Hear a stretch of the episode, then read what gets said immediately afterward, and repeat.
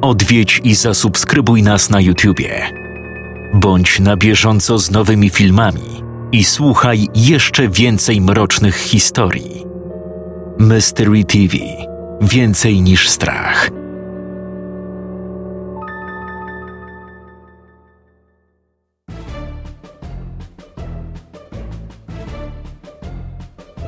Dobry wieczór. Witam Państwa w ten piękny, jakże klimatyczny wieczór. Kolejny piątek, zatem kolejna mroczna historia. Dzisiaj głównym bohaterem będą nożyczki. Nożyczki, które są jakże fantastycznym przedmiotem.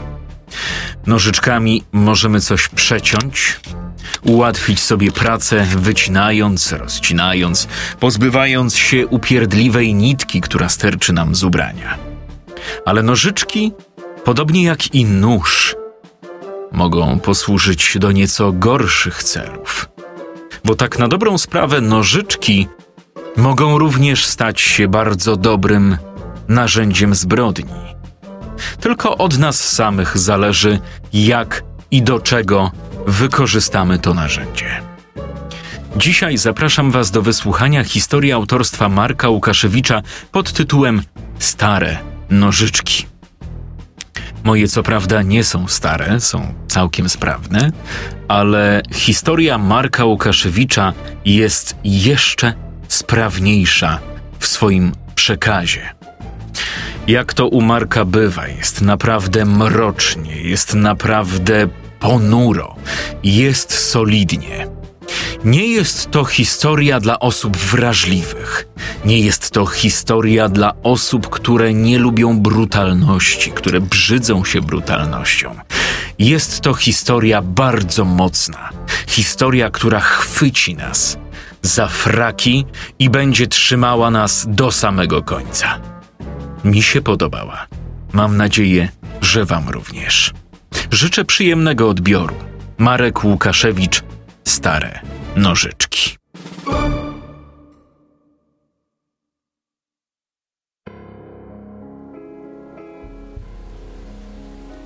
Doskonale pamiętam dzień, kiedy tych dwóch trafiło do naszego bidula. Zanosiło się wtedy na burzę. Padał deszcz i wiał silny wiatr. Wysuszone drzewa jeszcze nie umarłe, ale na granicy świata żywych i umarłych uginały się, trzeszcząc złowrogo pod naporem silnego wiatru. I nie, nie ze względu na warunki atmosferyczne ten dzień zapadł mi szczególnie w pamięci. Tak jak wisielce wiszą na linach. Nad tym przeklętym miejscem od wielu lat już wisiały czarne, kłębiaste chmury. To było normalne. Pamiętam dobrze te wydarzenia zupełnie z innego powodu. Czarna furgonetka, obryzgując rzadkim błotem swoje nadkola i drzwi, wjechała na plac naszej placówki przez majestatyczną i starą, kamienną bramę. Sierociniec, a raczej dom dziecka, bo taki zwrot woleli stosować ludzie, którzy w taki sposób próbowali chociaż trochę ocieplić sobie wizerunek tego miejsca, nosił szlachetną nazwę Szczęśliwy Zakątek. Sierociniec nie miał jednak kompletnie nic wspólnego ze szczęściem. I chyba tylko osoba naćpana, chociaż kurwa nie wiem, co to musiałyby być za narkotyki, pomyślałby, że jest inaczej. Dom dziecka znajdował się w środku lasu, z dala od najbliższej wioski. Żeby do niego dotrzeć, trzeba było przebyć kilka kilometrów przez ciężko przejezdne, błotniste, nieoświetlone leśne ścieżki. Kiedy padało, a padało praktycznie zawsze, dostawy z żywnością i innym niezbędnym inwentarzem spóźniały się, przez co często zdarzało się, że dzieci chodziły spać z pustymi brzuchami. Starzy, popieprzeni ludzie z wioski za lasem, nigdy ich nie lubiłem. Opowiadali czasem o wojskach Wehrmachtu, które podczas wojny wpadały w pułapkę tego lasu. Legenda głosi, że pochłonęły ich bagna. Prastare bagna skryte pod ściółką, niczym powstańcy walczący o swój dom, o swoją wolność. Niby to pieprzenie szurniętych staruchów, lecz w każdej legendzie, jak to mówią, kryje się ziarno prawdy. Budynek był duży i stary. Podobno miał to być szpital psychiatryczny wybudowany przez Niemców w czasie wojny, ale w to bym raczej wiary nie dawał. Teraz był to szczęśliwy zakątek, azyl dla bezdomnych dzieci i takich, których rodzice bardziej od nich samych cenili sobie pełną szklankę wódki. Stara, biała niegdyś elewacja była spękana, odsłaniając tu i ówdzie czerwone cegły ścian. Rzędy długich i wąskich, jednowarstwowych okien sprawiły, że dom dziecka przypominał bardziej nawiedzone zamczysko. Wchodziło się do niego przez olbrzymie, podwójne drewniane drzwi. Dach przeciekał. Wypalane dachówki często odpadały, odsłaniając słomę, która miała robić za izolację cieplną pokrycia. W czasach budowy tego obiektu nie znano jeszcze styropianu czy waty. Naprzeciwko wejścia znajdowała się stara, niedziałająca już kamienna fontanna w kształcie okręgu.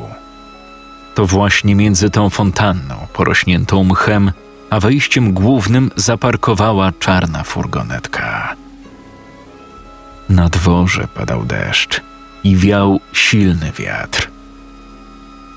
Z czarnego, trochę pordzewiałego samochodu wysiadł kierowca. Wysoki i tęgi, wąsaty mężczyzna w szarym, staromodnym garniturze.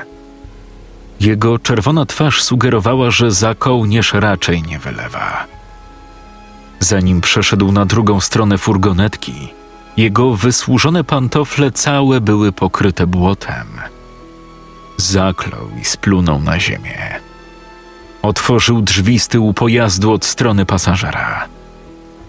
Wysiadać. Szybciej! Ruszcie się, nie mam zamiaru zmoknąć przez was do suchej nitki. Z mroku pojazdu sprawnie wyskoczył czternastoletni chłopiec. Wyglądał, o ironio, jak typowa sierota. Dość wysoki jak na swój wiek. Chudy.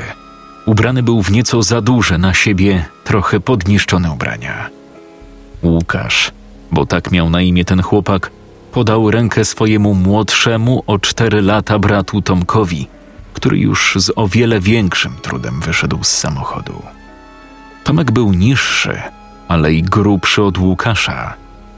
Jego ruchy były niezdarne ostrożne, jakby bał się stale, że może się przewrócić lub zrobić coś źle, za co może zostać ukarany. Jego głowa wydawała się mniejsza od reszty ciała, a twarz miał jakby spłaszczoną. Oczy miał zielone i delikatnie skośne. Jego postura od razu przykuwała uwagę ze względu na długość kończyn. Nogi i ręce miał krótsze niż u większości ludzi. Był trochę nieproporcjonalny. Tomek był chory. Miał zespół Downa. Otyły wąsacz wyciągnął z bagażnika dwie szmaciane torby i z siłą wcisnął je Łukaszowi. Ten aż się zachwiał, jednak utrzymał równowagę. Chodźcie, warknął mężczyzna, wyraźnie wkurwiony na fakt, że zamiast popijać piwko w ciepłych czterech kątach swojej kawalerki, musi moknąć teraz w tak paskudnym miejscu. W sumie też pewnie bym był wkurwiony ale do cholery mi za to nie płacą. Cała trójka ruszyła w górę krzywych, zbudowanych z betonowych płyt schodów. Tęgi kierowca, wielką jak bochen chleba łapą, załomotał do drzwi. Cisza. Załomotał jeszcze raz. Noż kurwa, jaja sobie chyba robi. Powiedział ze złością, spoglądając na zegarek. Tomek za jego plecami rozglądał się z podełba dookoła. Wiedziała, o której będziemy. Stara kur... Nie dokończył, gdyż drzwi w tym momencie otworzyły się, jakby na podane hasło. W ich świetle stanęła wysoka i szczupła kobieta w średnim wieku. Była ubrana w kraciastą, czarno-zieloną kamizelkę i spódnicę za kolana. Blado-brązowe włosy, pokryte nitkami siwizny, związane były w ciasny kok. Jej trupio-blada cera z równie blado-niebieskimi, pustymi oczami i cienką kreską zamiast ust nadawała jej lodowatego i srogiego wyglądu. Jej szczęka pracowała bez ustanku, zaciskając się i luzując, żując nieistniejącą gumę orbit. Wyglądała tak, jakby przez kilkanaście lat, w nocy, kiedy kładła się do łóżka, dojeżdżały ją na dwa baty dementorzy, potwory z bestsellerowej powieści o Harrym Potterze, które wysysały z ludzi całe szczęście. I chyba faktycznie tak było. Nie wiem, czy ta stara rura kiedykolwiek doświadczyła szczęścia. Przynajmniej jeśli mówimy o zdrowym i normalnym szczęściu, jakie znają zdrowi i normalni ludzie. O, pani Baniszewska. Nie spodziewałem się, że raczy pani osobiście. Przywiozłem chłopców. Ten, została pani poinformowana. Kobieta patrzyła na niego jak na robaka, jak na gówno, w które wdepnęła niechcący swoimi świeżo wypastowanymi pantoflami. Dokumenty Teofilu. Kobieta wyciągnęła w stronę kierowcy bladą, kościstą dłoń. Jej głos był zimny jak sopel lodu, który oderwał się od rynny, wbijając się prosto w czaszkę niczego nie spodziewającego się przechodnia. Co? A, tak, tak, tak. Mężczyzna pośpiesznie, przez co i nieporadnie, wyciągnął z zapoły marynarki kopertę formatu A4 i drżącą ręką wręczył ją kobiecie. Pani Baniszewska przyjęła ją bez słowa, nie spuszczając wzroku z zakłopotanego mężczyzny. To ja już pójdę. Do widzenia. Nie czekając na odpowiedź, odwrócił się na pięcie i szybkim krokiem, prawie biegiem, zszedł ze schodów, a następnie skrył się w samochodzie, który ruszył niemal od razu po zatrzaśnięciu drzwi. Dyrektorka sierocińca zlustrowała chłopców wzrokiem. Najpierw Łukasza, a później Tomka, który nerwowo zgniatał swoje palce w dłoniach, przestępując delikatnie z nogi na nogę. Kobieta skrzywiła się na jego widok z odrazą. Za mną. Rozkazała, a gdy chłopcy znaleźli się wewnątrz, drzwi zatrzasnęły się za nimi z hukiem.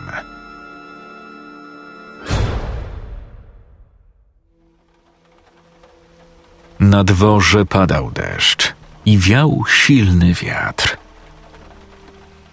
Wewnątrz budynku było ciepło i przytulnie. Kolorowe dywany zdobiły większość pięknie wycyklinowanych podłóg i schodów na wyższe piętra. Ściany obite tapetą w niebieskie i różowe kwiaty zdobione były licznymi rysunkami wykonanymi przez szczęśliwe dzieci naszej placówki. W całym sierocińcu nosił się smakowity zapach świeżo wypiekanych pierników oraz gorącego, parującego kakao. Zapewne człowiek odurzony halucynogennymi grzybami, w połączeniu z dużą zawartością kokainy, po której nawet w najgorszym głównie znajdziesz ziarenko nieprzetrawionego jeszcze piękna. Taki właśnie widok by zobaczył. No kurwa, niestety, bardzo mi przykro. Wnętrze budynku prezentowało się niewiele lepiej niż na zewnątrz. Obdrapane, wiele lat nieodnawiane ściany były brudne i tłuste. Na głównym holu znajdował się tylko jeden długi wąski dywan. Niestety, swoje lata światłości miał już dawno za sobą.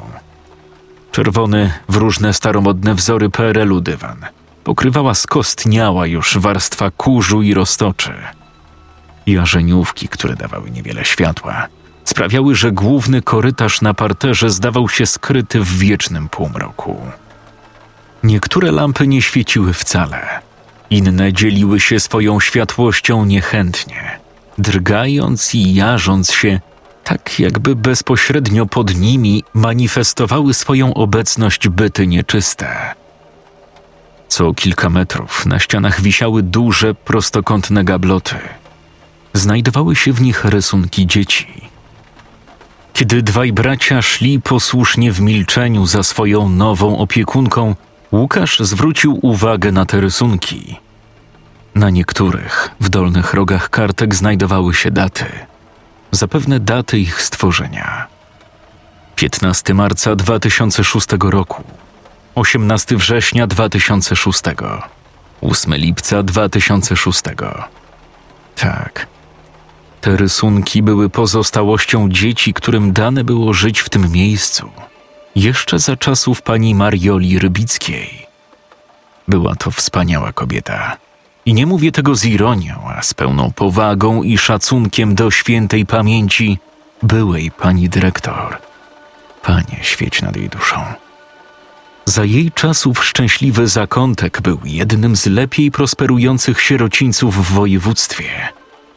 Tamtych czasach nie do pomyślenia było, żeby elewacja się sypała – Dzieci były głodne i brudne, a w ich sypialniach zapierdalały szczury. Naokoło budynku posadzonych było mnóstwo pięknych kwiatów, które osobiście doglądała pani Mariolka z pomocą kilku dziewczynek zainteresowanych, powiedzmy, botaniką, czy po prostu lubiącymi zajmować się kwiatami i roślinami. Na tyłach domu dziecka znajdował się plac zabaw – a świetlica nie była zapuszczoną rupieciarnią, tak jak ma to miejsce dziś. Sam pamiętam, z iloma to dzieciakami bawiłem się w wycinanki. Cholera, fajnie było.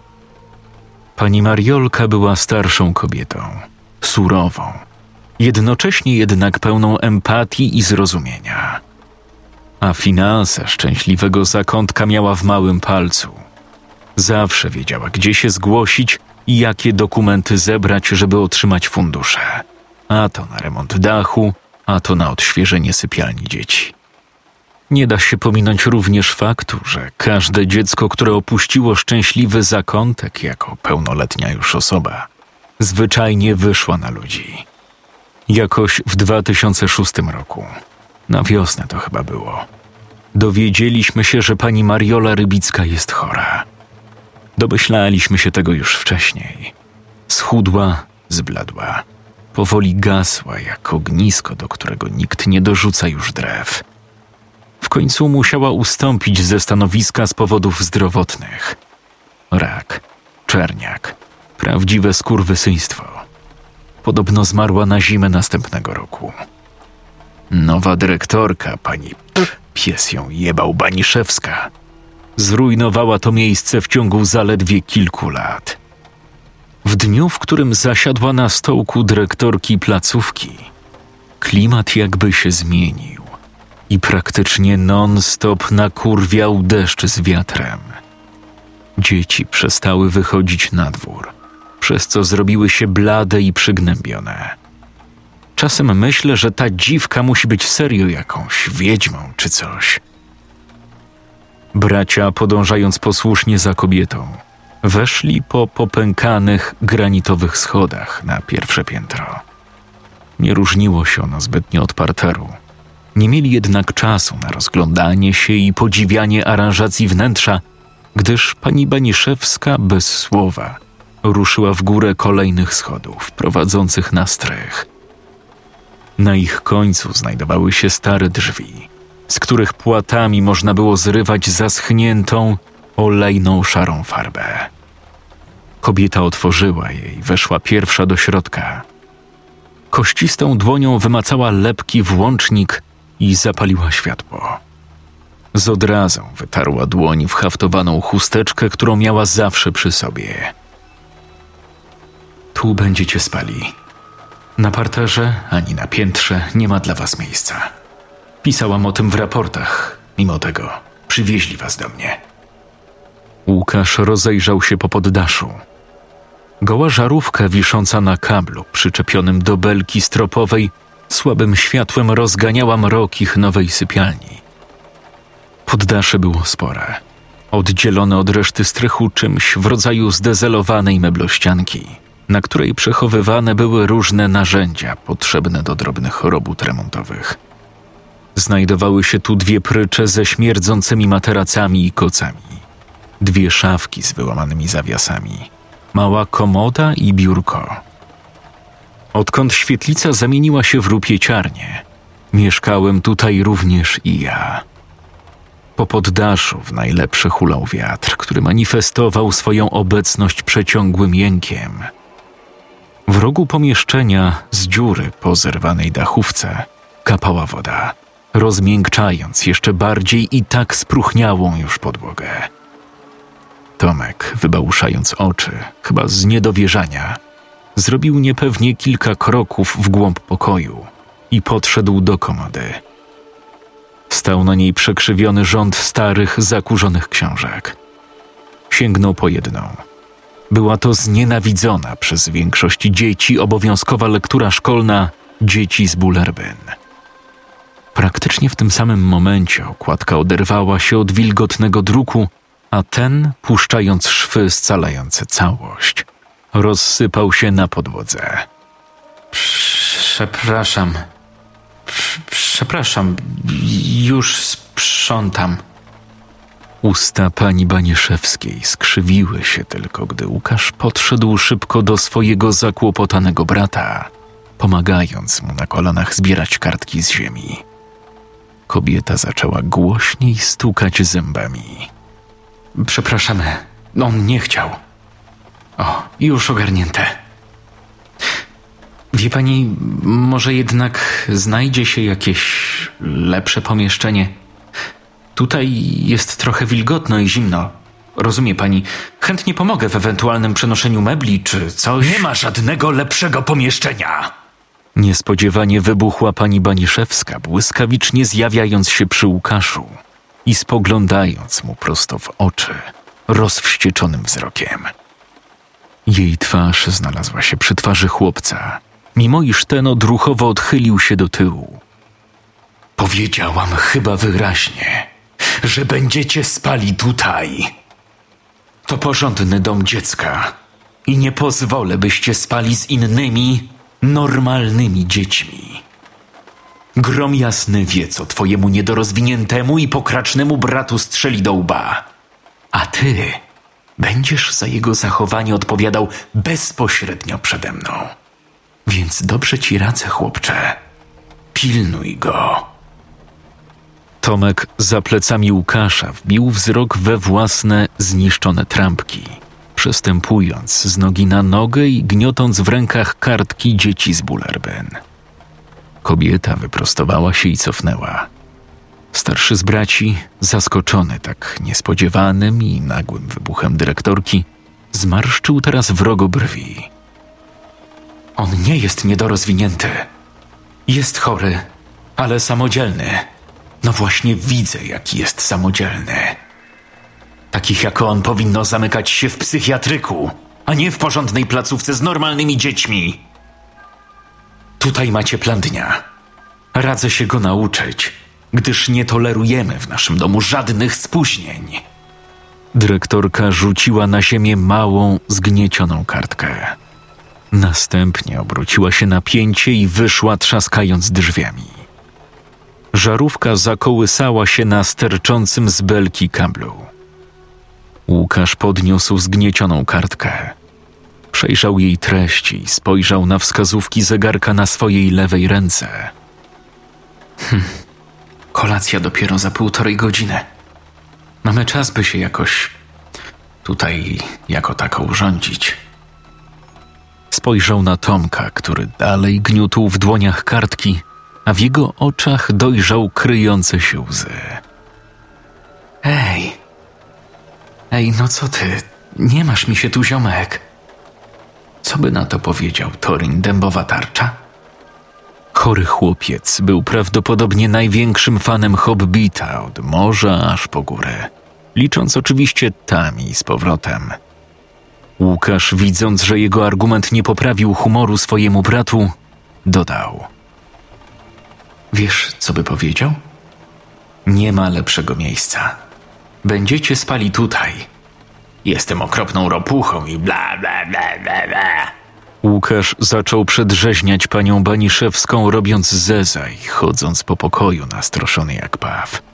Ten zabieg podziałał i z oczu chorego chłopca zniknęły łzy, a na jego twarzy zagościł szczery uśmiech. Odłożył kartki na komodę i klasnął w małe dłonie. O, No. kropna ropucha. Cholera. Polubiłem wtedy tych dwóch. Po rozpakowaniu swojego całego dobytku, który mieścił się w dwóch szmacianych torbach, bracia zeszli na piętro, pozostawiając mnie znowu samego jak palec na poddaszu. Nie przeszkadzało mi to jednak. Zdążyłem już przywyknąć do samotności. A logicznym było, że chłopcy chcieli rozejrzeć się trochę po swoim nowym domu. Każdym innym sierocińcu zostaliby oprowadzeni po obiekcie. Tutaj jednak musieli radzić sobie sami. Cześć, jestem Łukasz, a to mój brat Tomek. Jesteśmy tu nowi. Zagadał do wychodzącego z jednej z sal chłopca. Ten był niski i piegowaty, w okularach. Prawie podskoczył, nie spodziewając się najwidoczniej, że będzie musiał wchodzić dziś w jakiekolwiek interakcje z nieznajomymi. Cofnął się o krok, przytulając do ściany, jakby chciał się w nią wtopić, zniknąć na zawsze. Łukasz uniósł jedną brew do góry i zerknął pytająco na swojego młodszego brata. Tomek wzruszył tylko ramionami. Chłopcy nie wiedzieli wtedy jeszcze, że odkąd na stołku dyrektora zasiadła pani Baniszewska, w sierocińcu samoistnie weszły w życie pewne zasady. Jedna z podstawowych brzmiała: Nie ufaj nikomu. I faktycznie dzieci łączyły się w wąskie grupy, dbające tylko o swoje własne dobro. Kradzieże, pobicia i wszelakie znęcanie się nad innymi było tutaj na porządku dziennym, a dzieci dotknięte takimi zachowaniami nie miały wsparcia w nikim. Słuchaj, nie wiesz, gdzie może jest stołówka? Za niecałą godzinę podobno jest. Nie dokończył, gdyż szpiegowaty chłopak czmychnął zwinnie do sali, z której przed chwilą wyszedł, zostawiając dwójkę braci z jeszcze większą ilością nierozwiązanych zagadek. Co jest do chuja młota? Pomyślał Łukasz, ponieważ starał się nie przeklinać, gdy w pobliżu znajdował się Tomek. To chyba jakiś dom wariatów. Na dworze padał deszcz i wiał silny wiatr. Łukasz, słyszysz to? spytał brata Tomek, którego Bóg, dodając o jeden chromosom więcej, obdarzył również niezwykle dobrym słuchem. Czternastolatek przychylił lekko głowę. Niestety, poza bijącymi o szybę kroplami deszczu, nie słyszał kompletnie nic. Nie. A powinienem?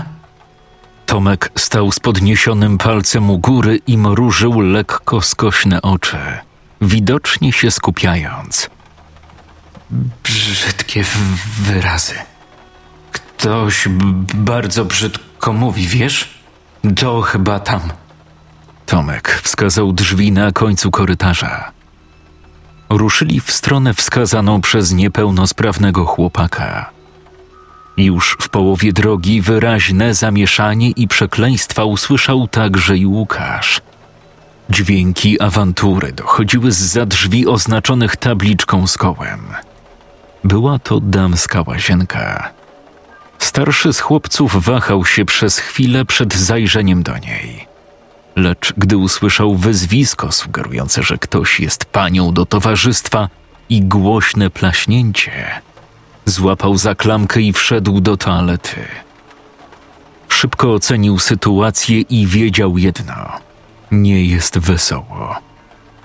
Przy dwóch zżółkniętych od brudu umywalkach siedziała na ziemi około trzynastoletnia dziewczyna. Z jej dużych, w normalnych warunkach raczej pięknych, błękitnych oczu lały się łzy wielkości grochu. Siedziała na zimnych, niegdyś białych płytkach, jedną ręką opierając się o ścianę, drugą trzymając za policzek, a czerwień wywołana uderzeniem rozlewała się jej na połowę twarzy. Pogięte okulary leżały obok. Nad nią, niczym wielka hałda śmieci, górował barczysty i tłusty, czarnowłosy chłopak o świńskim wyrazie mordy. Maleńkie ślepia umieszczone miał głęboko w oczodołach, ledwo widoczne przez spasione policzki. To był Krzysiek, pupilek pani Baniszewskiej. Pff, pies ich jebał. Skąd to kurwa masz, dziwko? Krzyczał grubas, głosem przechodzącym skrajny etap mutacji. Ukradłaś? Mówiłam ci już, że znalazłam. Akurat. Co to za gówno w ogóle? Spaślak wskazał na książkę trzymaną w dłoni wielkości średniego talerza kuchennego. Podjął próbę przeczytania autora, a na jego czole uwidoczniła się pulsująca, powykręcana żyła. Edg Edgar Alla... Edgar Allan Poe. Dokończył za niego Łukasz. Krzysiek podskoczył i odwrócił się, uświadamiając sobie dopiero teraz, że nie jest już sam na sam z drobną dziewczyną. Pisał świetne horrory. Kiedy pierwsza chwila zaskoczenia minęła, Krzysiek zlustrował Łukasza z góry na dół. Kim ty kurwa jesteś, lamusie? Prychnął z pogardą Krzysiek, a kilka kropelek spienionej śliny wystrzelonych z jego parszywej mordy skapnęło na ziemię. Chcesz, żeby ci zajebać lepę na ryj, szmato? Grubas zaczął zbliżać się w stronę starszego z braci, odrzucając książkę na bok. Łukasz rozstawił i ugiął lekko nogi, zdając sobie doskonale sprawę z tego, co za chwilę nastąpi. Lata uprawiania MMA z ojcem Alkusem nie poszły jednak na marne. Od najmłodszych lat Łukasz był zmuszony bronić siebie i młodszego brata przed własnym starym, gdy ten wracał na pruty jak stodoła do domu i akurat nabierał ochoty na niczym nieuzasadnione zlanie pasem swoich dzieci. A to zdarzało się zaledwie kilka razy w tygodniu. Nauczył się więc radzić sobie lepiej niż dobrze z przeciwnikami większymi od siebie. I wcale nie musieli być to przeciwnicy pijani. Sprawa okazała się prosta jak kij od szczotki, którą czasem ich ojciec zamieniał z paskiem. Kiedy w dwóch ostatnich krokach napastnik nabrał jako takiego rozpędu, robiąc zamach zaciśniętą pięścią, Łukasz zrobił sprawny unik. Wykorzystując masę własną grubasa, kopnięciem podciął mu nogi i jednocześnie rąbnął go pięścią w skroń. Ten wyrżnął pustym łbem o ścianę i upadł. Tomek, obserwujący z niepokojem sytuację, ożywił się nagle i charakterystycznym dla siebie biegiem ruszył na pomoc pobitej dziewczynce. Pomógł jej wstać i podniósł z podłogi jej okulary. Chodź szybko. Ty kurwo! Ty kurwo nie żyjesz, śmieć, rozumiesz, kurwa? Grubas syczał przez zaciśnięte zęby, leżąc na płytkach i trzymając się za czoło. Między palcami, przypominającymi serdelki, powoli sączyła się krew. Spadamy. Cała trójka pospiesznie opuściła łazienkę dziewczyn, zostawiając za drzwiami jęczącego Krzyśka. Jeśli wcześniej stwierdziłem, że zaczynam lubić tych dwóch, to teraz zaczęli oni budzić mój podziw i szacunek. Na dworze padał deszcz i wiał silny wiatr. Jestem Łukasz, a to mój brat Tomek.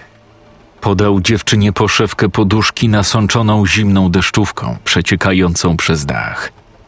Tomek, siedzący na swojej pryczy, pomachał do niej i uśmiechnął się ciepło. Weronika, miło mi. Słuchaj, właściwie dopiero co przyjechaliśmy, a dzieją się tu jakieś kompletne cyrki.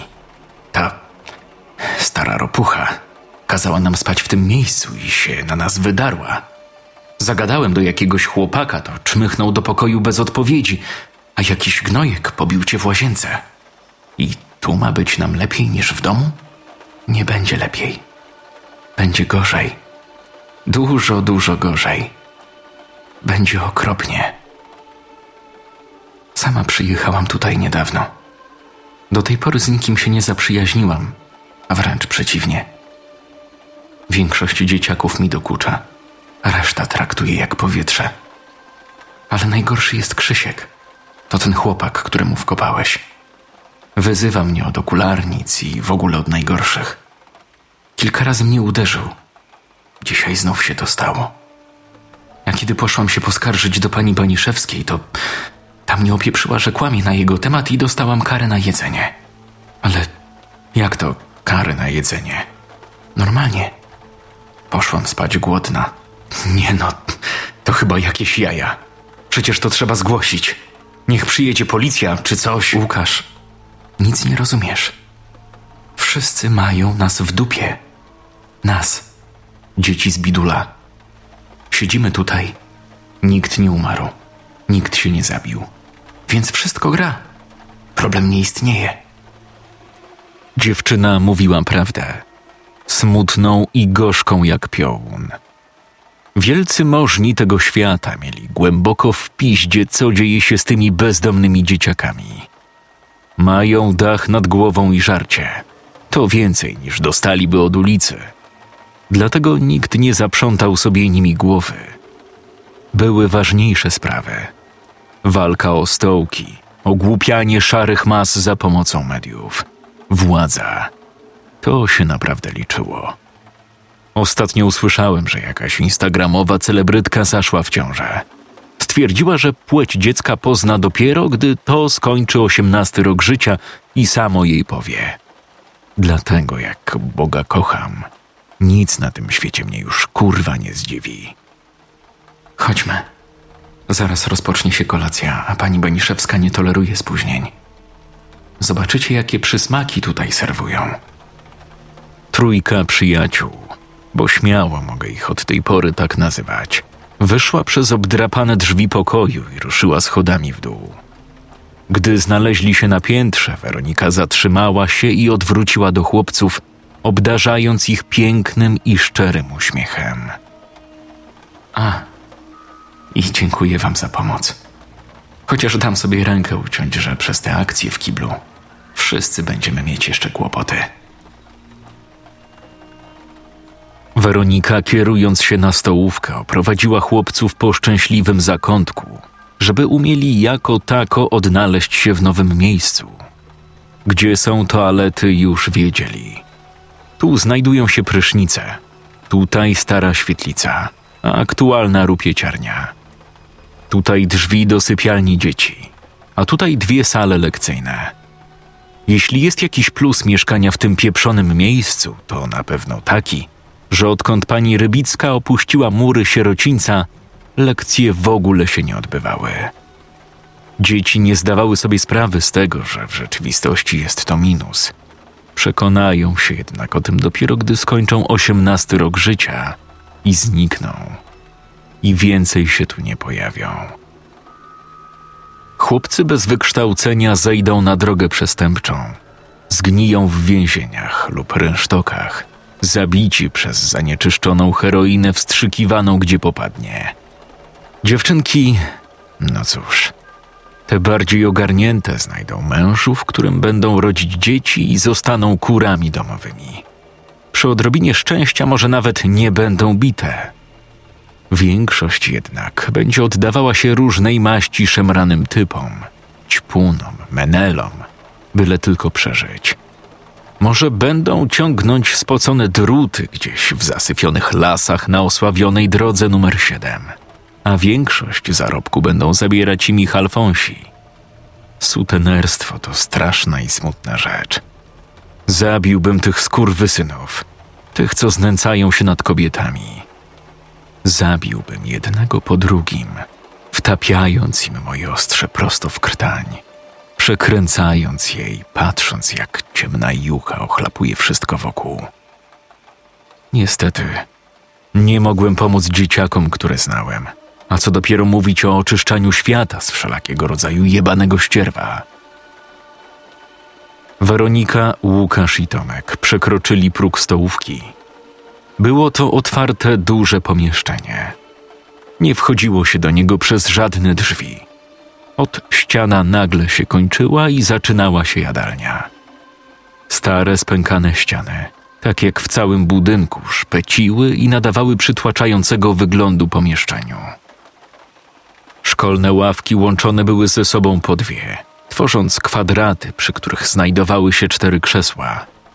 Na wszystkich takich stolikach wyryte były cyrklem, namalowane flamastrem czy innym długopisem, kutasy i brzydkie wyrazy, kurwy i chuje. Szkolne ławki już takie są. Pod ścianą, w kolejce do okienka, z którego wydawane były posiłki, ustawiony stał już rząd dzieciaków. Koło siedemdziesiątki małolatów. Blade, upiorne, pozbawione przecież naturalnej dla swojego wieku niewinności i entuzjazmu postacie. Ciemne sińce pod oczami, przetłuszczone włosy, brudne, to za małe, to za duże ubrania. Śmierdzące małe widma, które powinny być rozszalałymi, pełnymi życia i radości gnojkami. Nie, życie już w nich zgasło. Tliło się zaś przeżycie.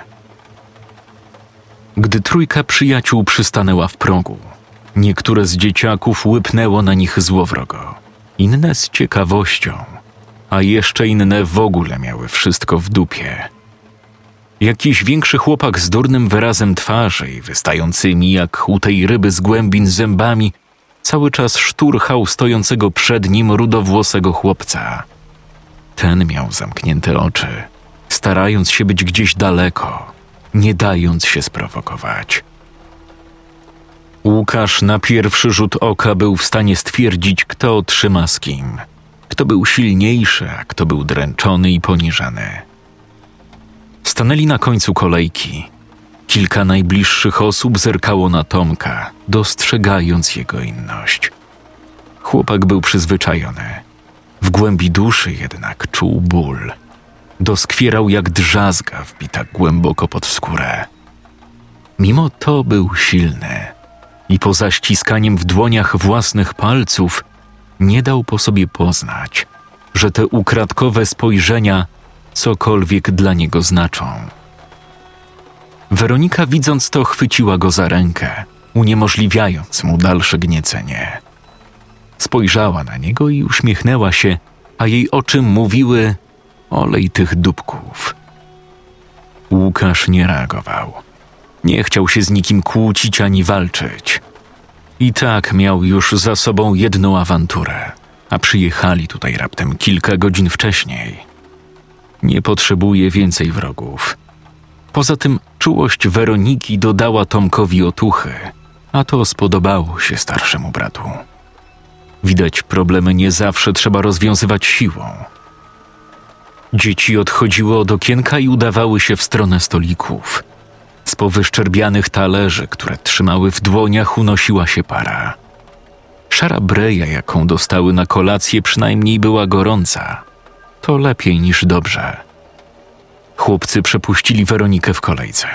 Mimo tego, że ich mama zmarła, kiedy byli mali, a ojciec mógł ich nauczyć jedynie jak zamykać z gwinta kolejne flaszki wódki. Mieli jednak zakodowane w głowie dobre maniery. Kiedy stanęli przed okienkiem, po drugiej stronie zobaczyli kobietę w krzywo nałożonej na głowie czapce kucharskiej. Kucharka ośrodka miała aparycję, wygląd i zapach trola jaskiniowego. Spojrzała na chłopców z podełba i nałożyła im potrawkę. Kurwa chyba z chrząszczy, rozchlapując błotnistą breję na parapet. Matuchno, kochana, ale smród. Kolacja przebiegła bez większych problemów. W rogu stołówki dwie dziewczynki kłóciły się o jakieś pierdoły. Chłopak, ten duży z mordą jak u ryby z głębin, pochłaniając swoją porcję, napluł na talerz rudemu i kazał mu dokończyć tak wzbogacony posiłek. Kilkoro dzieci gapiło się na Tomka, już bez żadnych zahamowań, a reszta jadła w milczeniu. Trójka przyjaciół pogrążona była w rozmowie. Opowiadali sobie o swoim pochodzeniu i z jakich przyczyn tu trafili. Polubili się. Od tego momentu tworzyli paczkę. Po skończonej kolacji wszyscy rozeszli się do swoich pokoi. ani pani Baniszewska, ani Krzysiek nie zjawili się na wieczornym posiłku. Zdarzało się to dosyć często i absolutnie zawsze wszyscy byli z tego powodu zadowoleni. Na dworze padał deszcz i wiał silny wiatr. Pani Baniszewska, pf, pies ją jebał. Siedziała wygodnie w swoim gabinecie na miękkim fotelu z wysokim oparciem. W pomieszczeniu oprócz fotela znajdowało się również wielkie dębowe biurko, a na nim monitor kineskopowy, drukarka i kubeczek z długopisami. Dyrektorka wciągnęła kreskę żółtej, zanieczyszczonej fety przez obciętą słomkę i rozłożyła nogi, wyginając się w fotelu. Spódnicę miała podwiniętą do góry, a pod nią nie miała już nic. Szczęka latała jej jak ujebniętej, gdy wsadzała sobie czarnego, wielkiego jak skurwysyn dildosa w rozjebaną od nałogowej masturbacji sflaczałą i owłosioną pizdę. Wzdychała przy tym gapiąc się na ekran, wyjebanymi jak pięć złotych oczami. W komputerze leciało porno z grubasami ruchającymi związane i zakneblowane kobiety. Aktorzy ubrani byli w skórzane, skąpe stroje. Na twarzach mieli maski z ćwiekami. Jakiś spaślak posuwał jedną z dziewczyn na pieska, trzymając ją na łańcuchu jak kundla. Nie wiem jakim cudem wygrzebał małego spod fałd tłuszczu, ale jakoś dawał radę. Kobieta jęczała, z knebla, którego miała wepchniętego do ust, ciekła gęsta ślina. Z oczu ciekły jej łzy, rozmazując dziwkarski makijaż. Tak, pani Baniszewska była chorą, zboczoną psychopatką. A amfetamina, którą ćpała w ilościach hurtowych, tylko powiększała jej nagrzanie seksualne rozległo się ciche, jakby nieśmiałe pukanie do drzwi. Dyrektorka szybkością flesza wyjęła z cipy dildo i całe, oślizgłe jak nieświeży śledź schowała w szufladzie biurka. Opuściła spódnicę i wyłączyła pornosa. Serce prawie wyrwało jej się z płaskiej piersi. Odetchnęła jednak głęboko i pewnym głosem udzieliła wstępu do środka. Kiedy zobaczyła w świetle drzwi Krzyśka, nieco się uspokoiła. Ach, to ty, Krzysiu. Wchodź, dziecko, wchodźmy. Urwała, gdy ujrzała obitą twarz swojego ulubieńca. Starała się nie machać na wszystkie strony naćpaną szczęką. Zagryzła ją tak, że zgniłe zęby zaczęły trzaskać. Co się stało? Kobieta wstała szybko i na trzęsących się jeszcze nogach migiem podeszła do chłopaka, obejmując jego tłustą gębę w kościstych dłoniach. Miała słabość do puszystych mężczyzn. Chorą, seksualną słabość. Nawet jeśli ci mężczyźni mieli dopiero 14 lat. Nic, proszę pani. Wie pani, że nie lubię skarżyć. Matko Boska, Krzysiu, proszę cię, usiądź. Zaraz wszystko mi opowiesz. Boże, masz rozcięte czoło. Szybciutko wyciągnęła z jednej z szuflad biurka chusteczki, które służyły jej do wycierania nadmiaru śluzu z pizdy. Nie chciała przecież zachlapać swojego wygodnego fotela. Uklękła przed chłopcem i namaczając materiał w butelkowej wodzie mineralnej, zaczęła obmywać mu twarz z krwi. Mów, co ci się przydarzyło? Ktoś cię pobił? Przecież doskonale sobie radzisz, jeśli ktoś ci dokucza. No, dalej. Nie wstydź się. Wiesz, że możesz mi powiedzieć wszystko, Krzysiu. Po to tutaj jestem. Koścista kobieta wstała i usiadła na blacie dębowego biurka naprzeciwko chłopca. Bardzo delikatnie rozchyliła nogi. Twarz gówniarza zalała czerwień. Przełknął ślinę i zaczął swoją historię. To przez Weronikę. Te w okularach. Próbował nie zerkać w szparę między jej nogami. Ta gapiła się na niego jakoś dziwnie. Chuj wie, co wtedy myślała. Rozchyliła nogi minimalnie szerzej. Chłopak próbował się skupić, by patrzeć jej w oczy. Bawiło ją to. Widziałem, jak. jak ukradła książkę i. Chciałem, żeby ją oddała, ale. Wtedy, wtedy zaczęła mnie wyzywać i mówić, żebym spadał i. i że mi jej nie odda. I wtedy przyszedł ten. ten nowy taki. Z, ze swoim bratem, takim dziwnym. Nachyliła się do niego, kładąc mu palec na ustach, przypominających dwa wielkie ślimaki bez skorupki. Biedactwo moje. Bardzo dobrze, że przyszedłeś. Spotka ich kara, kochane. Baniszewska oparła się rękami o blat, zarzucając głowę do tyłu. Siedziała w takiej pozycji przez chwilę, po czym rozłożyła nogi, otwierając przed Krzyśkiem całe swoje kurwa, bo się zżegam walory, jakie między nimi miała. Do nozdrzy tłustego chłopaka doszedł zapach starej ryby. Wytrzeszczył oczy bez zahamowań, gapiąc się już w pokrytą kręconymi włosami, napuchniętą cipę swojej dyrektorki. Na jego spodniach pojawiło się wybrzuszenie. Ech, kradzież w naszym domu. Kto by pomyślał? Jutro porozmawiamy sobie z Weronisią. Trzeba jej wytłumaczyć, że nie można ruszać czyjejś własności.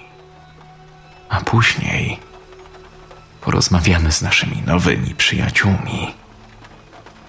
Krzysiu. Zaczęła po chwili ciszy, pozwalając mu chłonąć widok i zapach tego, o czym marzy każdy czternastolatek. Od tego wszystkiego zaczęła boleć mnie głowa. Miałabym do ciebie prośbę, kochany. Mam tu takie lekarstwo. To innowacyjny środek. Nowość na rynku, wiesz? Sięgnęła po torebeczkę z żółtym proszkiem. Mogę cię prosić, żebyś poślinił swój palec? Sama sobie nie poradzę z tym lekarstwem. Cisza. Chłopak z wypiekami na pulchnych policzkach gapił się w jej krocze. Zaczęła płynąć mu ślinka, więc oblizał wargi. Krzysiu, poślij palec i włóż go w woreczek, proszę. Sama sobie nie poradzę. Kobieta stukała zębami, zapominając się już, by nad tym panować. Chłopak włożył pośliniony palec do samarki. Do jego skóry przykleił się żółty proszek. Bardzo dobrze, Krzysiu. A teraz czy mógłbyś. No wiesz. Sama nie dam rady. Nie prosiłabym cię, gdybym mogła sama, ale. Krzysiek włożył palec z lekarstwem w ciepły kisiel swojej opiekunki, a jej wszyłonowe zatańczyły breakdance'a, ciesząc się, że tym razem to nie dildo. Chłopiec doszedł w spodnie w tym samym momencie. Na dworze padał deszcz i wiał silny wiatr. Tomek, drżąc cały z podniecenia, ściskał w dłoniach dwie ostatnie karty. Nie mógł usiedzieć w miejscu. Zerkał ukradkowo to na Łukasza, to na Weronikę i czekał na ich ruch. Łukasz położył piątkę wino. Ledwo karta dotknęła skrzynki, którą chłopak zaadoptował na stół, jego młodszy brat już rzucał siódemkę wino. Makao! Weronika rzuciła kartę. Dama czerwo. Dama na wszystko, wszystko na damę, jak głosiła zasada. Łukasz rzucił dziewiątkę wino. Niepełnosprawny chłopiec spojrzał na stół, po czym z zamachem rzucił na niego dziesiątkę wino. Pomakale! Brawo, Tomek. Pochwaliła chłopca i spojrzała na Łukasza. Załapali wzrokowy kontakt. Zmrużyła oczy, jakby chciała powiedzieć: No, łuki, to teraz patrz na to. Wyrzuciła na stół trzy karty, jedną po drugiej. Dwójkę wino, dwójkę czerwo i dwójkę żołądź. Tomek, widząc, co zadziało się na stoliku, przysiadł przy nim i zarechotał. Ale cię załatwiła. Wercia, wercia, wercia. Musisz się jeszcze dużo nauczyć. O nie, moja droga. Nie ja będę brał te karty. Jestem mistrzem Makao. Z pełną satysfakcją położył na stół trójkę żołądź. O ja. No, to ile kart bierzesz? Trzeba policzyć. Zaraz policzymy. Nie wiem tylko, czy będziesz umiał trzymać ich tyle w dłoniach. Mówiąc to, dziewczyna położyła na stół dwie trójki. Bracia przybliżyli głowy do stołu, jakby nie dowierzali w to, co się przed chwilą stało. Łukasz, musisz wziąć dwa, cztery, sześć, dziewięć, piętnaście. Piętnaście. Tomek wraz z Weroniką wybuchli śmiechem, patrząc na zszokowanego Łukasza. Ten po chwili dołączył do nich, nie dowierzając w to, jak dał się ograć. Leżałem sobie z boku i obserwowałem tych dzieciaków. Gdybym miał serce, na pewno zrobiłoby mi się na nim gorąco. Miło było obserwować, jak grają razem w karty. Śmieją się, zapominając o całym gównianym świecie i problemach. Oddałbym wszystko, by zawsze móc oglądać ich uśmiechnięte twarze. Na dworze padał deszcz i wiał silny wiatr. Już mówiłam, nie ukradłam jej. Wyła Weronika, przeciągając każde słowo. Z jej ust cienką stróżką kapała ślina, której nie połykała przez wydobywający się z jej piersi ciągły płacz. Z zaczerwienionych oczu, niczym deszcz za oknem, padały ogromne łzy, płynące przez policzki, kąciki ust, aż po brodę. Mówię prawdę. Znalazłam ją na świetlicy, chciałam sobie tylko poczytać. Przestań kłamać, cholerna złodziejko! Krzyczała pani... Pff, pies ją jebał Baniszewska, dzierżąc w kościstej dłoni półmetrową drewnianą linijkę. Kobieta w opętańczym szaleństwie biła zgiętą w pół Weronikę, której ręce i głowa były uwięzione w drewnianych dybach, przyniesionych z piwnicy przez Krzyśka. Chłopak z zadowoleniem wypisanym na opasłej mordzie siedział na krzesełku w rogu gabinetu, podziwiając torturowaną dziewczynkę. Patrzył, jak trzynastolatka jest bita i poniżana, jak jej godność jest zgniatana niczym robak. Zgięta w pół Weronika miała zarzuconą na plecy spódnicę i opuszczone majtki. Za każdym razem, kiedy linijka ze świstem uderzała ją w nagie pośladki, zamykała oczy i płakała jeszcze głośniej, błagając, żeby kobieta już przestała. W końcu, kiedy była już na skraju wyczerpania, a jej pośladki pokryte były krwistymi, opuchniętymi pręgami, przyznała się do kradzieży, której nie popełniła przeprosiła za swoje zachowanie panią Baniszewską i Krzyśka, obiecując poprawę. No widzisz? Cieszę się, że w końcu to pojęłaś. Moim zadaniem w tej placówce jest wychowywać was na dobrych ludzi.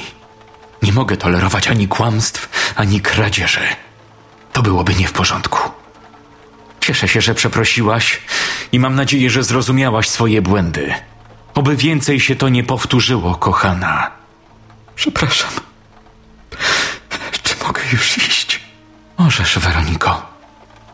Cieszę się, że wyjaśniliśmy sobie ten incydent. Krzysiek zdjął kłódkę z dyb, uwalniając dziewczynkę.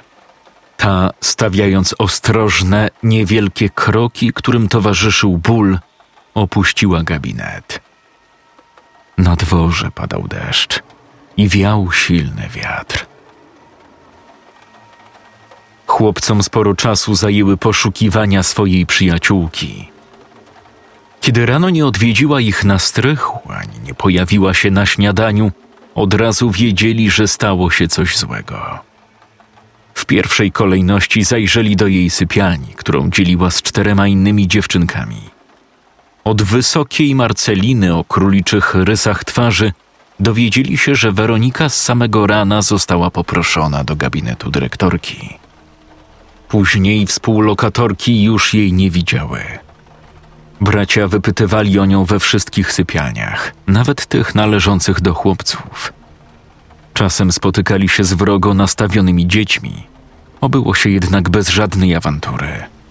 W głębi duszy Łukasz miał nadzieję, że szwendając się po wiecznie skrytych w półmroku korytarzach sierocińca, nie napotkają niechcący pani Baniszewskiej. Chłopcy zajrzeli do łazienek, a nawet do starej rupieciarni, zanim otworzyli odpowiednie drzwi. Drzwi do małego schowka namiotły. Pośród brudnych szmat, śmierdzących mopów i wiader, na zniszczonym materacu otoczona całkowitą ciemnością, leżała Weronika. Leżała na brzuchu, kryjąc twarz w swoim łokciu. Jej spódniczka na pupie była stwardniała od zaschniętej krwi. Również jej nogi szpeciły ślady spływających w dół skrzepniętej już posoki. Weronika, Boże, co ci się stało? Nie, Łukasz, zostaw. Proszę, idźcie sobie. Proszę was. Zwariowałaś? Nigdy cię nie zostawimy. Ta suka ci to zrobiła? Czemu od razu do nas nie przyszłaś? Proszę, zostawcie mnie. Nie chcę, żebyś mnie taką widział. Proszę, zostawcie. Wercia, zabieramy cię na górę.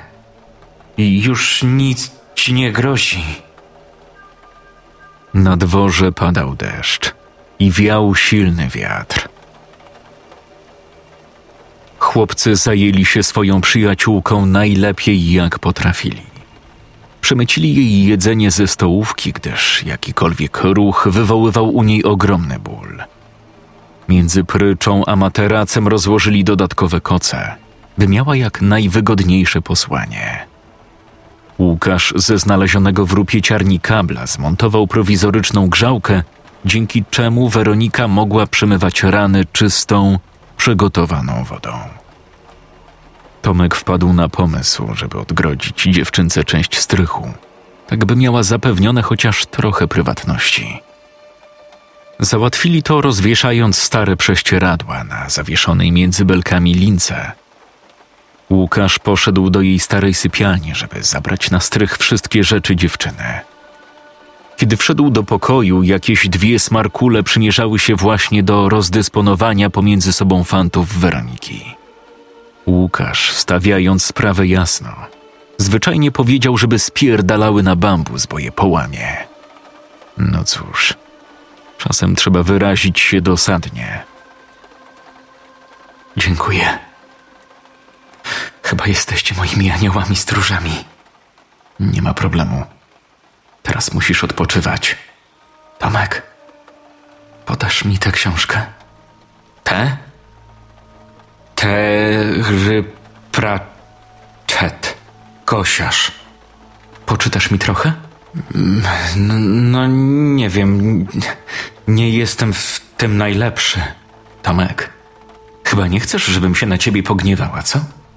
Puściła oczko do Łukasza, a ten uśmiechnął się pod nosem.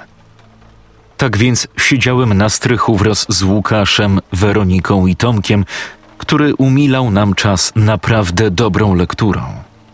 Zapomnieliśmy przez chwilę o przykrej rzeczywistości, wsłuchując się w głos niepełnosprawnego małego chłopca o wielkim sercu.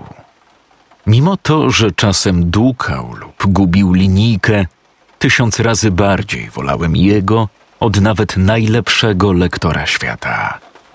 Od kilku lat leżałem samotnie pogrążony w ciemnościach strychu. Może to samolubne. Cieszyłem się jednak, że nie jestem już sam. Na dworze padał deszcz i wiał silny wiatr. Gdy nadszedł czas kolacji, chłopcy ruszyli na stołówkę, mając w głowie plan przemycenia ile się tylko da jedzenia dla biednej Weroniki. Wieczorny posiłek mogę śmiało porównać do wypadu do jakiejś wykwintnej restauracji Magdy Gessler czy innego Ramzeja. Jeśli oczywiście klient nie miałby wzroku, węchu, smaku i nie jadł nic od dwóch tygodni. Twardy jak kamień chleb. Kurwa, dzieciaki pewnie wyrabiały z niego jakieś noże i inne narzędzia. Należało moczyć w talerzu letniej i mętnej wody. Do tego na deser jedna ósma prawie gnijącego już jabłka. Delicious w chuj. Trolica znów się nie popisała. Nagle próg jadalni przekroczyła pani Baniszewska we własnej osobie. Rzadko, jeśli nie nigdy, jadła te paskudne żarcie. Było ono naprawdę paskudne, a narkotyki, które dyrektorka wciągała, wcierała i konsumowała na wszelkie znane sposoby, tylko odcinały jej uczucie głodu. Przychodziła w to miejsce z innego powodu. Lubiła patrzeć, jak wygłodniałe dzieci jedzą liche porcje ohydnego pokarmu. Czuła się od nich lepsza. Lubiła to uczucie. Pieściła sobie tym widokiem swoją chorą pogardę dla nowego pokolenia, niczym esesmani w Treblince, patrząc na umierających z głodu i wycieńczenia ludzi. Sama ze wstrętem żywiła się wysokokalorycznymi słodyczami – dzięki którym trzymała się przy życiu. Dzieliła się nimi tylko i wyłącznie z Krzyśkiem, który dla słodyczy, jak również z dziwnej mieszanki strachu i patologicznego seksualnego pożądania, wykonywał bez wahania wszelkie rozkazy swojej pani. Dyrektorka zwykle odwiedzając stołówkę miała również na celu sprawdzenie, czy wszyscy jej podopieczni zjawili się na posiłku. Jeśli nie, dawało jej to pretekst do ukarania delikwenta, na co czekała z wypiekami na trupiej twarzy. Łukasz spojrzał w jej blado błękitne, puste i wyjebane od prochu oczy. Zacisnął palce na łyżce tak mocno, że aż w jego nadgarstku przeskoczyła jedna z kostek. Obdarzył ją najbardziej pogardliwym i nienawistnym spojrzeniem, jakie potrafił z siebie wydobyć. Chciał wstać, podejść do suki i splunąć jej prosto w mordę gęstą śliną, a później zajebać jej liścia. Na to zasługiwała, na to zapracowała. Powstrzymał się jednak. Miał pod swoją opieką młodszego brata, a teraz również i Weronikę. Czuł się za nich odpowiedzialny nie mógł dopuścić do sytuacji, w jakiej daje Baniszewskiej pretekst do ukarania jego i Tomka. Dlatego nie zrobi nic. Będzie brał udział w tej nierównej walce, aż nadejdzie dzień, w którym znikną z tego miejsca na zawsze. Zaczną żyć po swojemu, a koszmary przeszłości zostawią daleko w tyle. Łukasz rozejrzał się po sali. Wraz z przybyciem wychudłej kobiety atmosfera zgęstniała tak, że można ją było kroić nożem zrobionym z chleba, a wszystkie dzieci jak na rozkaz wbiły wzrok w swoje talerze. Wszystkie, prócz jednego. Tomek bez strachu gapił się prosto na kobietę, gniotąc w swojej dłoni palce, które aż strzelały ze stawów. Jego delikatnie skośne oczy drgały niespokojnie – a oddech przyspieszył.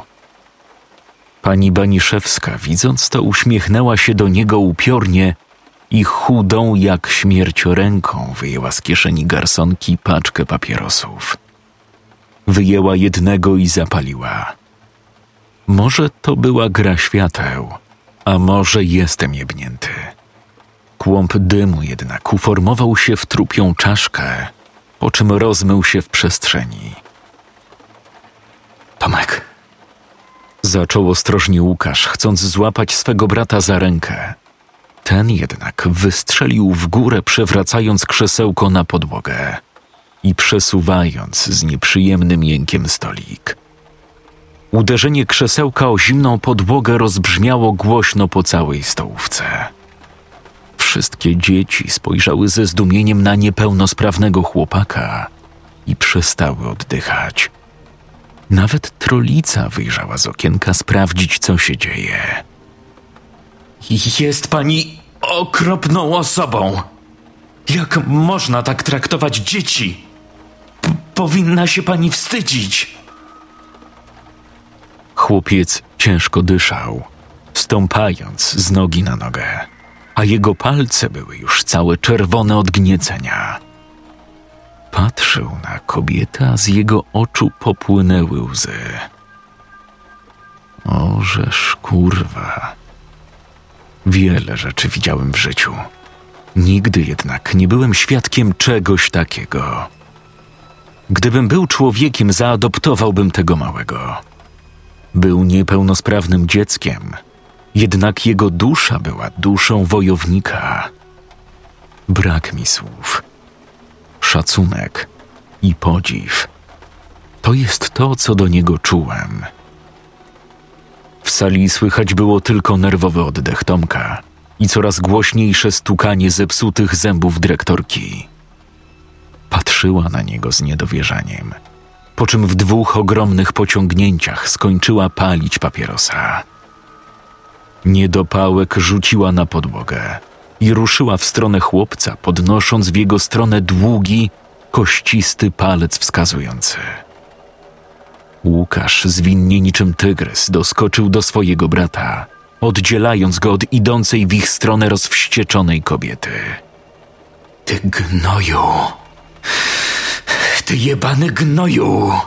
Tak mi się odwdzięczacie za opiekę, co? Szkodniki jebane, tak mi się odwdzięczacie? Nigdzie nie było dla was miejsca. Nikt was nie chciał. Nawet wasz zapijaczony ojciec wolał oddać was gdziekolwiek, byleby się wami nie opiekować. A wy tak do mnie?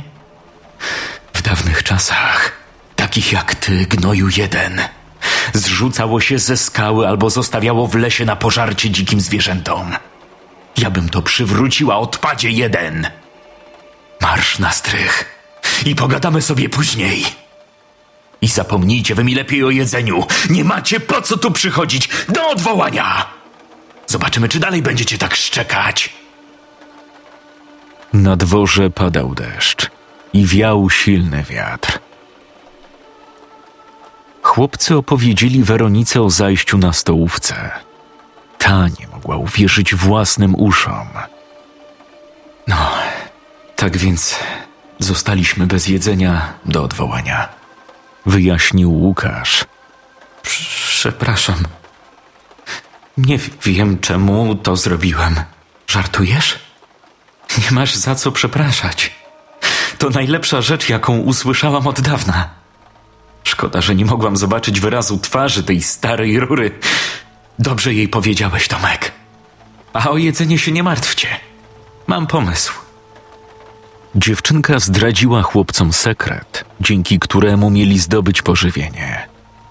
Weronika ukarana została już kiedyś głodówką, przez co zmuszona została do podjęcia radykalnych kroków. Znalazła wejście do kuchni od strony zaplecza. Kiedy zapadła noc, Łukasz, korzystając z jej wskazówek, zakradł się do pogrążonej w mroku kuchni. Trolica spała przy jednym z blatów, trzymając w ręku niedopitą flaszkę wódki. Chrapała mocno, co ucieszyło chłopca, który pakował do torby twardy chleb i spory krążek sera. Przyjmijmy, że nie był spleśniały, tylko pleśniowy. Znalazł nawet kilka względnie świeżych bananów. Serce waliło mu jak dzwon, kiedy wynosił z kuchni jedzenie. Trolica jednak nie obudziła się ani na chwilę, śpiąc w najlepsze najebana w trzy dupy. W ten sposób przyjaciele urządzili sobie kolację na strychu, pokrzepiając się ukradzioną herbatą zaparzoną w prowizorycznym czajniku. Łukasz nabrał tyle chleba, że spokojnie przy racjonalnych porcjach wytrzymają kilka dni. Najwyżej będzie musiał powtórzyć akcję Stary troll mocno śpi. Gdy tak nazwali tę akcję, nie mogli przestać się śmiać. A ja nie mogłem przestać śmiać się razem z nimi. Idę do łazienki. Muszę siku. Hej, może pójdę z tobą, co, ziomek? Nie, nie trzeba. Jestem przecież już duży. Zaraz wrócę. No dobra, tylko szybko tam i uważaj na siebie. I ręce umyj. Bardzo śmieszne. Gdy niepełnosprawny chłopiec zniknął za drzwiami, pozostała dwójka przyjaciół pogrążyła się w rozmowie. Weronika opowiadała Łukaszowi, że zawsze chciała zostać malarką i że zanim tutaj trafiła, uczęszczała na dodatkowe zajęcia plastyczne w szkole. Chłopiec lubił rysować, więc tak jak wcześniej, w mig znaleźli wspólny język. Czas mijał, a Tomek nie wracał. Ty, ile go już nie ma? No, nie wiem. Na oko tak z 15 minut, to na pewno. Może, no wiesz, robi dwójkę. W tym samym momencie drzwi otworzyły się z impetem, a uśmiech zniknął z twarzy dziewczynki. Do pokoju wpadł Tomek, przewracając się od razu na twarz.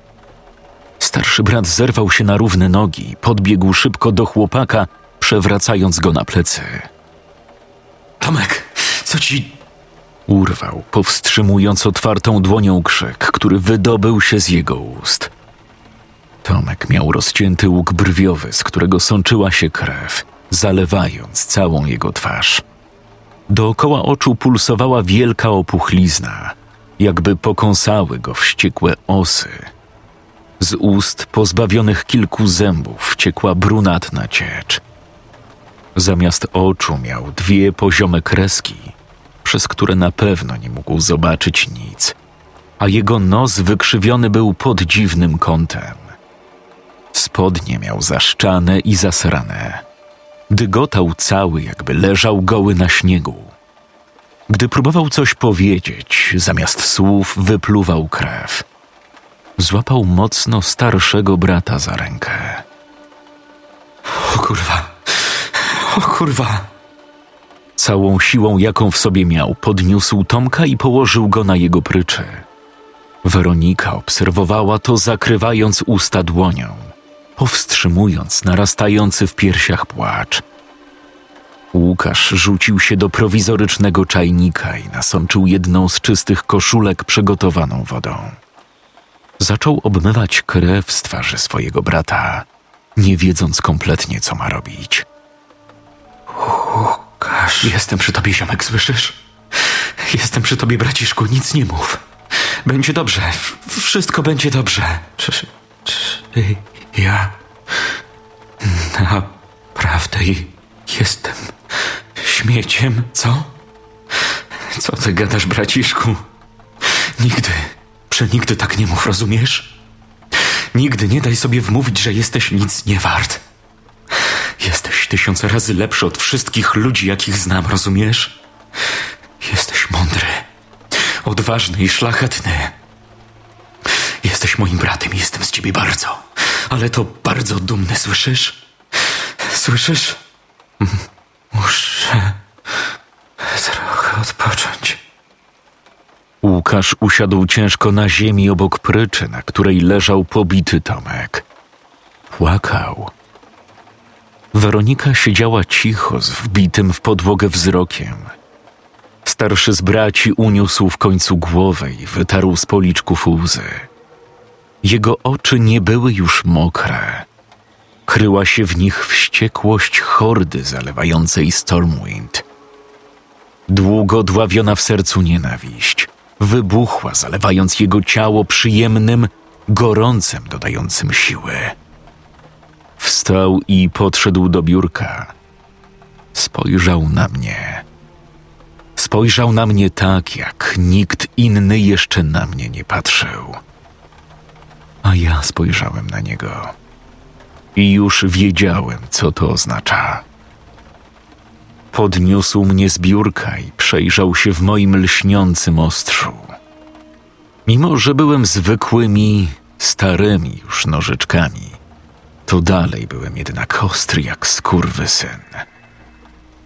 Zróbmy to, kurwa, pomyślałem. A Łukasz chyba to usłyszał, bo złapał mnie za uszy i schował do rękawa swojej koszuli. Ruszyliśmy w stronę drzwi. Opiekuj się nim. Niedługo wrócę, Łukasz. Co chcesz zrobić? Coś, co ktoś powinien zrobić już dawno temu. Na dworze padał deszcz i wiał silny wiatr. Szliśmy wzdłuż korytarza prowadzącego do łazienek. Było bardzo ciemno i tylko światło błyskawicy grzmiącej od czasu do czasu rozganiał mrok. Pewnym krokiem wkroczyliśmy do łazienki chłopców. W środku zapalone było jedno światło. Reszta miała przepalone żarówki. Na końcu łazienki stał oparty o ścianę Krzysiek. Patrzył się na nas triumfalnie, z założonymi na piersiach rękami. Jak? Przesyłka dotarła? Czy może się zgubiła po drodze? Bez słowa i zbędnego czekania ruszyliśmy pewnie w stronę spasłego chłopaka. Czułem gniew Łukasza. Rozchodził się po całym jego ciele. Emanował na mnie. Krzysiek, dalej oparty o ścianę, uderzył zaciśniętą pięścią w dłoń. Skurwiel był bardzo pewny siebie. Kiedy minęliśmy drzwi pierwszej kabiny po prawej stronie, otworzyły się one z impetem i wyszedł z nich drugi chłopiec, stając za naszymi plecami. Był średniego wzrostu, a jego twarz wysypana była czerwonymi krostami. Uszy miał odstające i wyglądał jak idiota. Posiadał jednak jak na swój wiek dość szerokie barki. W prawej ręce trzymał stalową rurkę. Kiedy już zamierzał wziąć zamach, Łukasz odwrócił się błyskawicznie, jednocześnie wysuwając mnie z rękawa, niczym ukryte ostrze asasyna. Uniósł rękę przy jednoczesnym obrocie. Moje ostrze świsnęło w powietrzu i rozharatało gardło przydupasa Krzyśka. Ten upuścił rurkę i gapiąc się na nas z szeroko otwartymi oczami, złapał się za tryskające krwią gardło, jakby nie zarejestrował jeszcze, co się właśnie stało. Zanim upadł martwy, zalewając się juchą, usłyszeliśmy ryk Krzyśka. Ruszył na nas z podniesioną pięścią, sunąc jak śnieżna lawina po zboczu góry. Kiedy starliśmy się z nim, Łukasz wbił mnie w jego twarz. Grubas nie zdążył zablokować pchnięcia, a moje ostrze rozerwało mu nos, wbijając się głęboko w czaszkę. Łukasz nie zdążył odskoczyć przed zwalistym ciałem tłustego chłopaka, więc powalił nas na ziemię i przygniótł swoim cielskiem. Łukasz wypchnął się mocno z przykurczonej nogi i teraz to Krzysiek był na dole. Jednak nie ruszał się już. Łukasz ryczał głośno, wściekle wbijając mnie w jego mordę kolejny i kolejny raz. Krew, rozlane oczy i kawałki mózgu chlapały dookoła machającego mną chłopaka. Gdy zamiast głowy Krzysiek miał już tylko krwawą papkę, Łukasz odpuścił. Siedział okrakiem na klatce piersiowej tego gnoja i ciężko dyszał, wyciszając w sobie zew krwi i adrenalinę. Cały zachlapany czerwoną mazią spojrzał na mnie. Z czubka mojego ostrza zleciał kawałeczek wbitego na jeszcze mózgu. Ej, no co ty? Co się gapisz? Zakochałeś się, czy co? Ruszajmy dalej. Kurwa, miałem dziwne wrażenie, że chyba mnie usłyszał, bo uniósł głowę, podniósł się i pewnym krokiem ruszył do wyjścia. Drzwi do gabinetu dyrektorki były stare i strasznie skrzypiały, kiedy je otwieraliśmy. Im chłopak starał się być jak najbardziej ostrożny i powolny, tym te kurwy zdawały się skrzypieć jeszcze bardziej. Kiedy znaleźliśmy się w środku, było prawie całkowicie ciemno. Powoli i cicho jak myszy zaczęliśmy zbliżać się do drugich drzwi w pomieszczeniu. Gdybym mógł, to zesrałbym się wtedy z emocji. Gdy fotel przy biurku obrócił się niespodziewanie i wyskoczyła z niego ubrana w białą koszulę nocną, wychudła i blada jak trup pani Baniszewska. Miała naćpane, czarne, prawie pozbawione białek oczy. Ryknęła głośno, rzucając się na Łukasza, który nie zdążył się obrócić i tracąc równowagę upadł, uderzając tyłem głowy o drewnianą klepkę gabinetu. Wypadłem mu z dłoni, zatrzymałem się metr dalej, nie mogąc zrobić nic. Dyrektorka długimi szponami kościstej dłoni rozorała twarz chłopca i usiadła na nim. Ten krzyknął i spróbował się bronić. Opętana szałem kobieta zacisnęła dłonie na szyi Łukasza i zaczęła go dusić. Machał rękami, próbując dosięgnąć jej twarzy. Był jednak zamroczony upadkiem, a jego ręce były krótsze niż ręce dyrektorki. Kobieta zacisnęła dłonie jeszcze mocniej, aż fioletowe żyłki pokryły jej przedramiona. Łukasz zaczął słabnąć. Walcz, chłopaku, walcz! Krzyczałem niemo. Nikt nie słyszał. Chłopak przestał machać rękami. Przestał walczyć. Przestał się ruszać. Wtedy stała się rzecz, kurwa, przedziwna. Cały pokój opatuliła świetlista mgła. Zrobiło się jasno jak za słonecznego dnia i czas stanął w miejscu. Pani Baniszewska dalej siedziała na tracącym przytomność chłopcu. Jednak jej uścisk zelżał. Siedziała tak w bezruchu, nie ruszając nawet twarzą, na której zastygł wyraz nienawiści i żądzy mordu. Przez moment było cicho jak makiem zasiał. Nienaturalnie wręcz cicho. Obudź się, synku. Po gabinecie rozległ się spokojny, łagodny i przemiły kobiecy głos. Łukasz, dalej leżąc na ziemi, przygnieciony przez dyrektorkę, otworzył oczy. Mama? spytał zdumiony, nie wiedząc, czy umarł, czy tylko śni. Z jaśniejącej mgły wyłoniła się ubrana w nieskazitelną biel piękna kobieta w średnim wieku. Miała kasztanowe, długie i kręcone włosy spadające jej na ramiona. Cera jej była piękna i gładka jak aksamit, a oczy były koloru świeżej trawy, tak jak oczy Tomka. Przykucnęła przy Łukaszu i pogłaskała go po włosach, patrząc na niego z matczyną czułością. Nie pozwolę ci umrzeć, synku.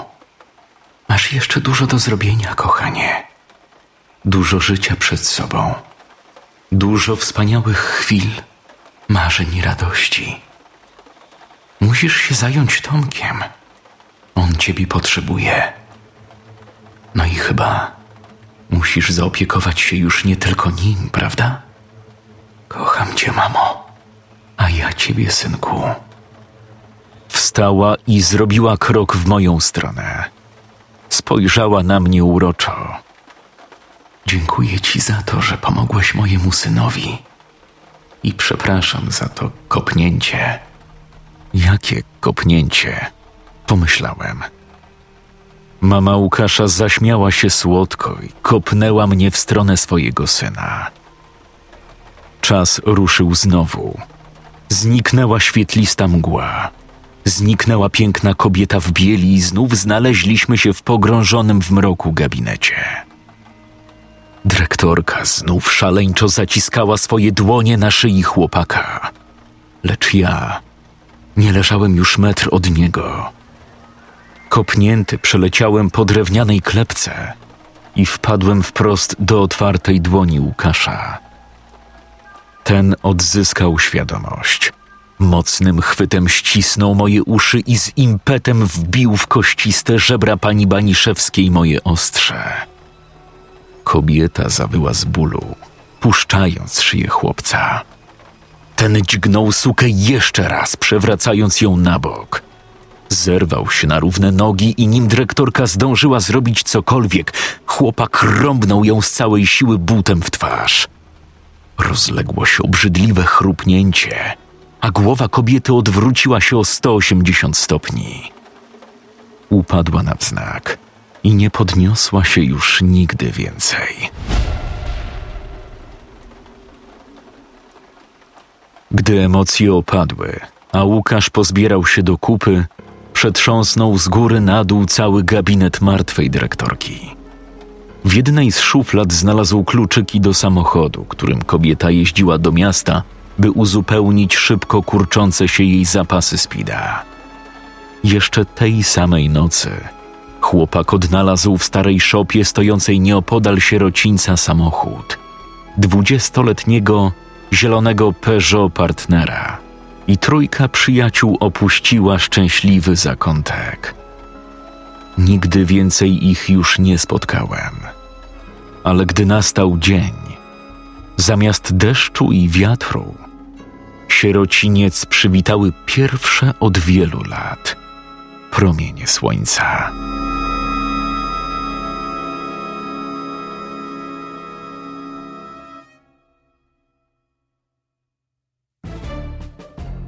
Musicie przyznać sami, że zabieg literacki, jaki zastosował Marek Łukaszewicz w swojej historii, był naprawdę bardzo ciekawy. Narracja, cała historia opowiadana z perspektywy nożyczek. Jak widać, narratorem może być każdy, nawet ten spokojny przedmiot, który leży i wszystko obserwuje. Jeżeli podobała Wam się historia Marka Łukaszewicza, koniecznie zostawcie łapkę w górę i podzielcie się swoją opinią w sekcji komentarzy, ponieważ każdy autor lubi przeczytać, co Wam się podobało, a co Wam się nie podobało, ponieważ to też jest jakaś lekcja, coś, jakaś wskazówka dla autorów, także bardzo chętnie zapoznamy się z Waszymi opiniami. Dołączcie też do nas w naszych mediach społecznościowych, Facebook, Instagram, aby być na bieżąco, zobaczyć jakieś fotki z zakulis. Także zaglądajcie do nas. Tymczasem życzę wszystkim spokojnej, bezpiecznej nocy. Najlepiej z dala od nożyczek.